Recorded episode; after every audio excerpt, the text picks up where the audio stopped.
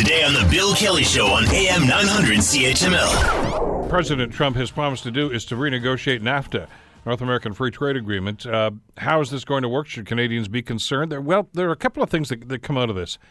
And I'll go back to last Friday during President Trump's inauguration speech. A couple of things that you need to hear. First is a quote from the speech itself that says, "We must protect our borders from the ravages of other countries making our products, stealing our companies, and destroying our jobs." That was part of his speech. Later that day, the White House website put this tweet out and suggested President Trump is committed to renegotiating the North American Free Trade Agreement. If our partners refuse a renegotiation that gives American workers a fair deal, then the president will give notice of the United States' intent to withdraw from NAFTA. Should we be concerned about this? Well, you're getting mixed messages on this. Some people are saying, yes, be afraid, be very afraid. Others are saying, let this thing roll out. That this is bombast and it's not really going to be that bad. Which one do you fall for? I don't know. Let's ask Mark Warner, who is the principal of MAAW Law, expert on international business, trade, and regulatory laws. He joins us here on The Bill Kelly Show. Mark, thank you so much for the time. I appreciate it. No problem. Thanks for having me. Well, the Prime Minister and his cabinet are meeting in Calgary right now to discuss strategy. We just found out that was going to be happening. What's going on behind closed doors? Is there trepidation here, or is this just as business as usual as a trade negotiation? Well, I think it's a bit of both. I think that my sense of it is that the Canadian government was a bit out on a limb in terms of closeness to the Obama government, and really doesn't seem to have done a lot of legwork for the possibility of a Trump victory. And so I think they're catching up to reality, as I think we are in the country itself. I've been doing a lot of interviews on this topic for the last year or so, and it's always seemed to me that we didn't really have a thorough airing of the views of either Clinton or Trump. You know, every conversation tended to sort of drop down to he wants to tear it up, he's evil. So now I think as a country and the government, they're trying to catch up to reality. So I think that's important. And I think it sounds like they're talking to the right people and doing the right things. Trump's son-in-law apparently is going to be going up and speaking. Yeah, I just saw that on Twitter. Jared Kushner is going to be heading up there tomorrow. So that was probably smarter than inviting Joe Biden for a dinner in December. I mean, I'm not quite sure what that was all about, but I think that they seem to have understood that there's a new sheriff in town, and it might be a good idea to get to know that new sheriff.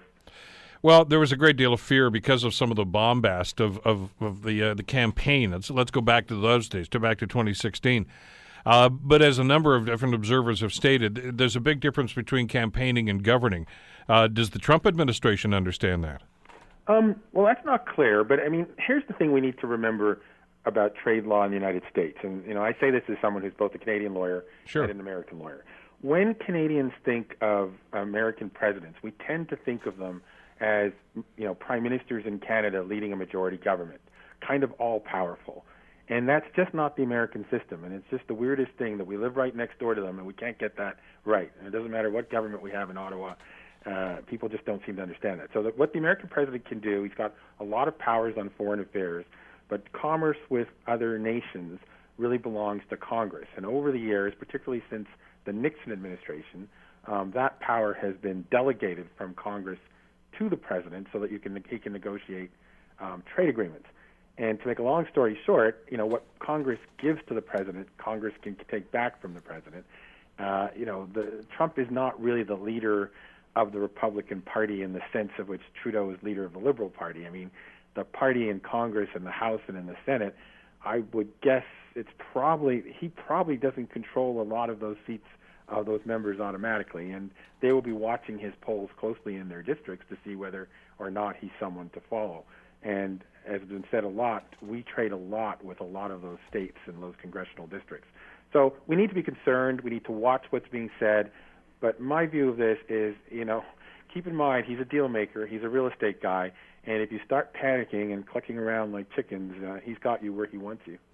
Well, you're absolutely right. I mean, I saw a tweet from the president's office from Trump himself earlier today, again reiterating his promise that he was going to lower taxes for middle-class Americans. Well, in fact, he doesn't have that power.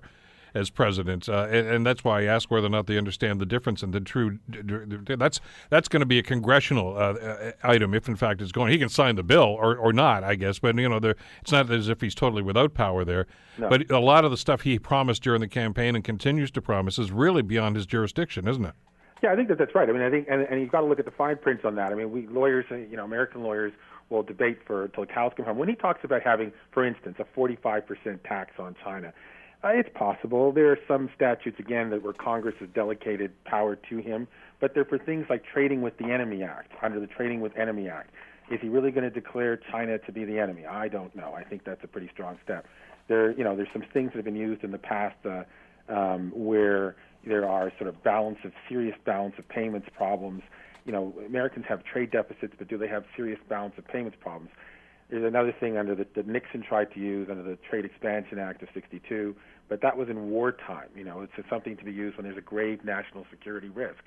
So it's important. Yes, he has some powers. The United States is still a country of laws and courts, and anything he suggests in terms of using his executive powers, Congress could take back, and the courts will have a chance to examine. So, yeah, some of the threats he's making, specific threats on automakers, I can't really see that he has that authority, to be honest. And I think most lawyers would say he doesn't. And if he tried to use them, you know, they'd be in court in a nanosecond. So, yes, be concerned, but also a lot of this is sound and fury to get people. And I think that his Commerce Secretary in the confirmation hearings last week said, Trump's done an excellent job of softening up our trading partners for negotiations. Well, I mean, in the book, The Art of the Deal, whether he wrote it or not, I guess it's still up to some speculation at this stage. But one of the mantras of that is soften up the opposition first, exactly. And usually do that with threats, right? Exactly. I think that's the strangest thing to me, and this whole weird debate. I was on another radio show station panel last Friday where we got to an argument about this. Instead of arguing about whether he's executing on the plan, we got off on a tangent about whether he wrote the book. And I think after 18 months of this, we should realize whether he wrote it or not, he acts on it. Well, he wrote it or not, he read it. Or somebody that he listens to read it, because he is following some of these ideas. Exactly. But here's the other element to this, too. You know, when he does wave the saber like this, like, you know, the quote from the White House here, you know, if the other countries, you know, he's talking about Mexico and Canada, you know, he'll just withdraw from the deal. Okay, that's the tough talk. The other element of this is I'm hearing rumblings from an awful lot of sources right now that a lot of folks in Congress kind of like NAFTA. I don't know if it's a majority necessarily, but this is not going to be a cakewalk for him if he wants to rip this up or renegotiate it. Yeah, I don't think ripping it up or you know, fundamentally renegotiating it is going to be all that easy. Look, there was a leak or a story, quote unquote, from last week, I think in the Globe, where they were saying that the two items of interest for the Americans that have identified are rules of origin, and I'll come back to that, and the other one would be reviewing the Chapter 19 dispute settlement mechanism for reviewing anti-dumping and countervailing duty decisions. Now, it seems to me the important thing that we have to do in Canada is to stop and realize that we may not be the target of his attack. It may be Mexico. And the weirdest thing, if you think back to last year, the whole debates around the Trans-Pacific Partnership, Canada was a holdout in that because that agreement would have lowered the threshold for, you know, for instance, when an auto car part qualifies to be treated as a part made in Canada or Mexico or the United States. And so in some sense, if to the extent that Trump is in agreement with that kind of policy, a lot of the people who've been on the left in Canada, traditional critics of NAFTA, might find themselves in the strange position that although they're marching in the streets on Saturday against him, they actually agree with him on trade policy. So that particular one, we might actually agree with him more. On the NAFTA Chapter 19 one, that's a more sensitive point. That has something to do, like, I think the one that's quite topical in the news is like softwood lumber dispute. The Americans think we subsidize our softwood lumber. We tend to win these NAFTA panel decisions. The Americans have, long before Trump, this isn't particular to him, they look at the record of wins and losses in those panels, and they seem to lose disproportionately. And you know, some Americans, perhaps a lot of Americans, think that we're winning because the panels are not doing what they're supposed to be doing. In other words, they're not correctly applying their legal review standard, not being too technical. So I think that's. I mean, could you get a number of people in Congress that would have specific bilateral trade issues with Canada? Yes. You know, country of origin labeling, some government procurement issues, some But is that enough to basically tear up NAFTA? I don't think so. But once you start unraveling it, of course, the different producer interest groups and congresspeople will bring their particular issues to the table. And that's where it's going to be important for us to not overreact. Well, the auto industry seems to be the focus of an awful lot of this discussion. And you're right, absolutely, Mark. A lot of it had to do with the threat of imposing tariffs, which begs the question, well, what's an American car? When he says, he chastised the Mexican situation. But here in Canada, of course, the majority of cars that are manufactured or assembled here, whatever the case might be, depending on the automaker, are sent back to the States for sale.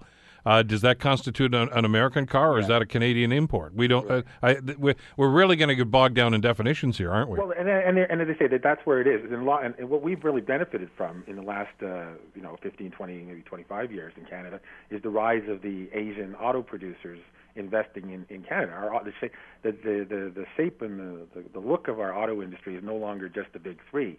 Now, those Asian producers from Korea and from Japan have come here in large part because they can source product in their home countries or in that region, and then put them into a car here and ship them and get the favorable NAFTA treatment.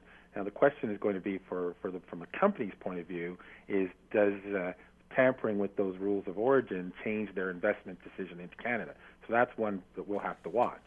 But as I say, I think the unions may well have a different view of that than the actual corporate investors. And we saw some of the companies making statements along that regard at the Detroit Auto Show a week or so, where they're all saying, no, we're still committed to Canada. Yeah. Now, you can reinforce your commitment right up until the time that you say you don't, and hopefully they're being sincere about this. But it really depends on these negotiations. Right, and it also depends what it means to be committed to Canada. Look, I was involved with the Ontario government as a lawyer during the restructuring of Chrysler and GM, and Chrysler made certain commitments to us in terms of getting out of the getting the loan and the grant assistance to get them out of the crisis, but in terms of a long-term commitment footprint, they really didn't include that. And so the economic fundamentals of being in that industry in Canada are still going to be relevant, regardless of what Mr. Trump does with NAFTA. So, we did see the announcement in the fall where GM was talking about making some investments in Oshawa and the high-tech area and that sort of thing, and it may well be that's where that industry is destined to go in Canada, although Mr. Trump would be a nice target to blame it on if it didn't, if that's the way it went. Well, that's the fear a lot of folks have at this stage, is that they're going to start closing plants down and saying, we're not going to milk stuff in Oakville anymore, Ford. We're doing everything down in Ohio now, or wherever. Is that even a distinct possibility or remote possibility here? I don't think it's particular to this, but I think it's the structure of the industry itself. Now, Trump wants to bring a lot of that back. That's his argument. He can bring it back. He's so far focusing largely on Mexico that you can scare them enough with the threat of a high tariff that they'll start producing the parts or for the cars that are being exported from Mexico into the United States. They'll start producing them in the United States itself. We'll have to wait and see whether that happens or not. Some will come back, some investment, but a lot of manufacturing in the United States is being automated, and so that's also part of the problem for him. Like, even if companies go back, and there's some evidence that manufacturing is coming back into the United States from Asia in the last, in the last 10 years, but it's not coming back with jobs. And I don't think that anything that Trump said so far changes the dynamic on that. Well, and that's a reality that a lot of elected officials tend to want to sidestep, is the fact that, they say, hey, under that last administration, whomever it was, we lost 10,000 jobs. A lot of those are automation. I mean, it doesn't take, 30,000 people in a steel mill now to produce steel. I mean, we have that here in Hamilton. We have still, even U.S. Steel with all their troubles, or Stelco, whatever you want to call it these days, is still producing steel. ArcelorMittal, DeFasco producing more than ever before, but they're not doing it with the same workforce. The auto industry is the same way. Yeah, and that's another one where I think, speaking specifically of steel, I do think that Trump has talked about having an infrastructure plan, $1 trillion infrastructure plan, and I do think one of the things where Canada needs to be careful is going to be in this government procurement, buy American, hire American phrase, and what happens to steel in the crisis 10 years ago. We were able to do a bilateral agreement on procurement with the U.S. that got us out of that, but for the first time meant that Canada had to make commitments at the provincial and the municipal level that we had never made before in any agreement at that time. So I suspect that Canada is going to once again be asked to come to the table in the government procurement space if we want to get out of the Buy American, particularly with respect to steel products. We've just been informed just seconds ago that, that President Trump has now formally signed the executive order to pull out of the Trans-Pacific Partnership trade deal, which might, again, to make people shake just a little bit vis-a-vis the negotiations with the NAFTA. But really, when you look at the impact that was going to have and the pushback in the United States about the TPP, Mark, that was actually an easier thing for him to do than NAFTA, wasn't it? Yeah, I mean, and even there, he said he was going to do it, he did it. I don't think that comes as a surprise. I still am probably put myself in the camp that says, you know, that Mr. Trump is in a business where he has rebranded hotels and casinos in the past, and I suspect that there will be a Trump-Pacific partnership at some point in his time in power. Remember, even the TPP really began under George W. Bush and was rebranded to be Obama's agreement. But the importance to trade, of being able to have an American presence in that region, I think it trumps any particular president, put it that way. So I'm not someone who's going to be swayed by the particular theater of that. Although I think that's the important thing from a Canadian point of view. You know, what's strange to me in the debate in Canada about TPP is, ever since it was signed in 2015, our government sat on its hands about it for a whole year. I mean, if Canada had got off our hands and helped Mr. Obama, maybe that would have helped create the impetus to pass it last spring. So it is a bit weird now to be all up in a tizzy because Trump is against it. You know, we had our chance. But it'll come back in some form, I'm pretty sure. But whatever support there was for TPP in the States right now was rather tenuous at best, and people just know this will work out for you. Just wait and see. Wait and see. NAFTA's real, though. That's tangible. That's tangible. Affecting lives on both sides of the border. Well, now it is in terms of that. I mean, the other one is more geostrategic, but that's important too because somehow General MacArthur fought for that presence in that region and those trade links. So although there's not a lot of popular, it's hard to show the actual economic benefit from the TPP. I think we would feel it pretty quickly if we cede that South China Sea entirely to the Chinese. So I don't think that issue is done. But NAFTA, my feeling is, stay calm. Hopefully the government is studying. It sounds like what they're doing is right, that they're talking to the right people. And then we'll see. If Trump is bound and determined to apply a high-level tariff on Mexico and China, as he promised, as I say, I don't think it can be done against a specific company. But if he does that to Mexico outside of the framework of NAFTA, then we do have the option of resuscitating the old Canada-U.S. Free Trade Agreement. And without being too technical, I don't think it's an automatic case where that just flies back into effect. It'll take some negotiation. And as I say, Mr. Trump is a negotiator, so there'll be a certain level of pain that will come even with that discussion, but that's also a possibility as well. Mark, I got just a minute left here. I mentioned Jared Kushner, Trump's son-in-law, is going to be heading up to Calgary to meet the Prime Minister and the Cabinet tomorrow. Is he going there to listen or to deliver a message? I don't know. I suspect he's been invited to listen. I doubt he's got. I doubt he's got a huge message. He's one of the few people that Trump listens to. Yeah, exactly. So I think he's probably going to listen and probably deliver a message of friendship. I don't think he'll make any commitments. I think he'll hear the government out. I mean, at some point, the messaging about we're the most important trading partner in 35 of your states only goes so far. I think he'll listen. I mean, I don't think it. I think in all but two of those states, the level of exports to Canada represents more than 10% of the gross domestic product of that state. So, that's a particular bit of messaging that can be overstated. But but it makes us feel warm and fuzzy. Yeah, exactly. Mark, thanks so much for this. Appreciate the time today. No problem. Thanks for talking. Want to hear more? Download the podcast on iTunes or Google Play and listen to The Bill Kelly Show weekdays from 9 to noon on AM 900 CHML.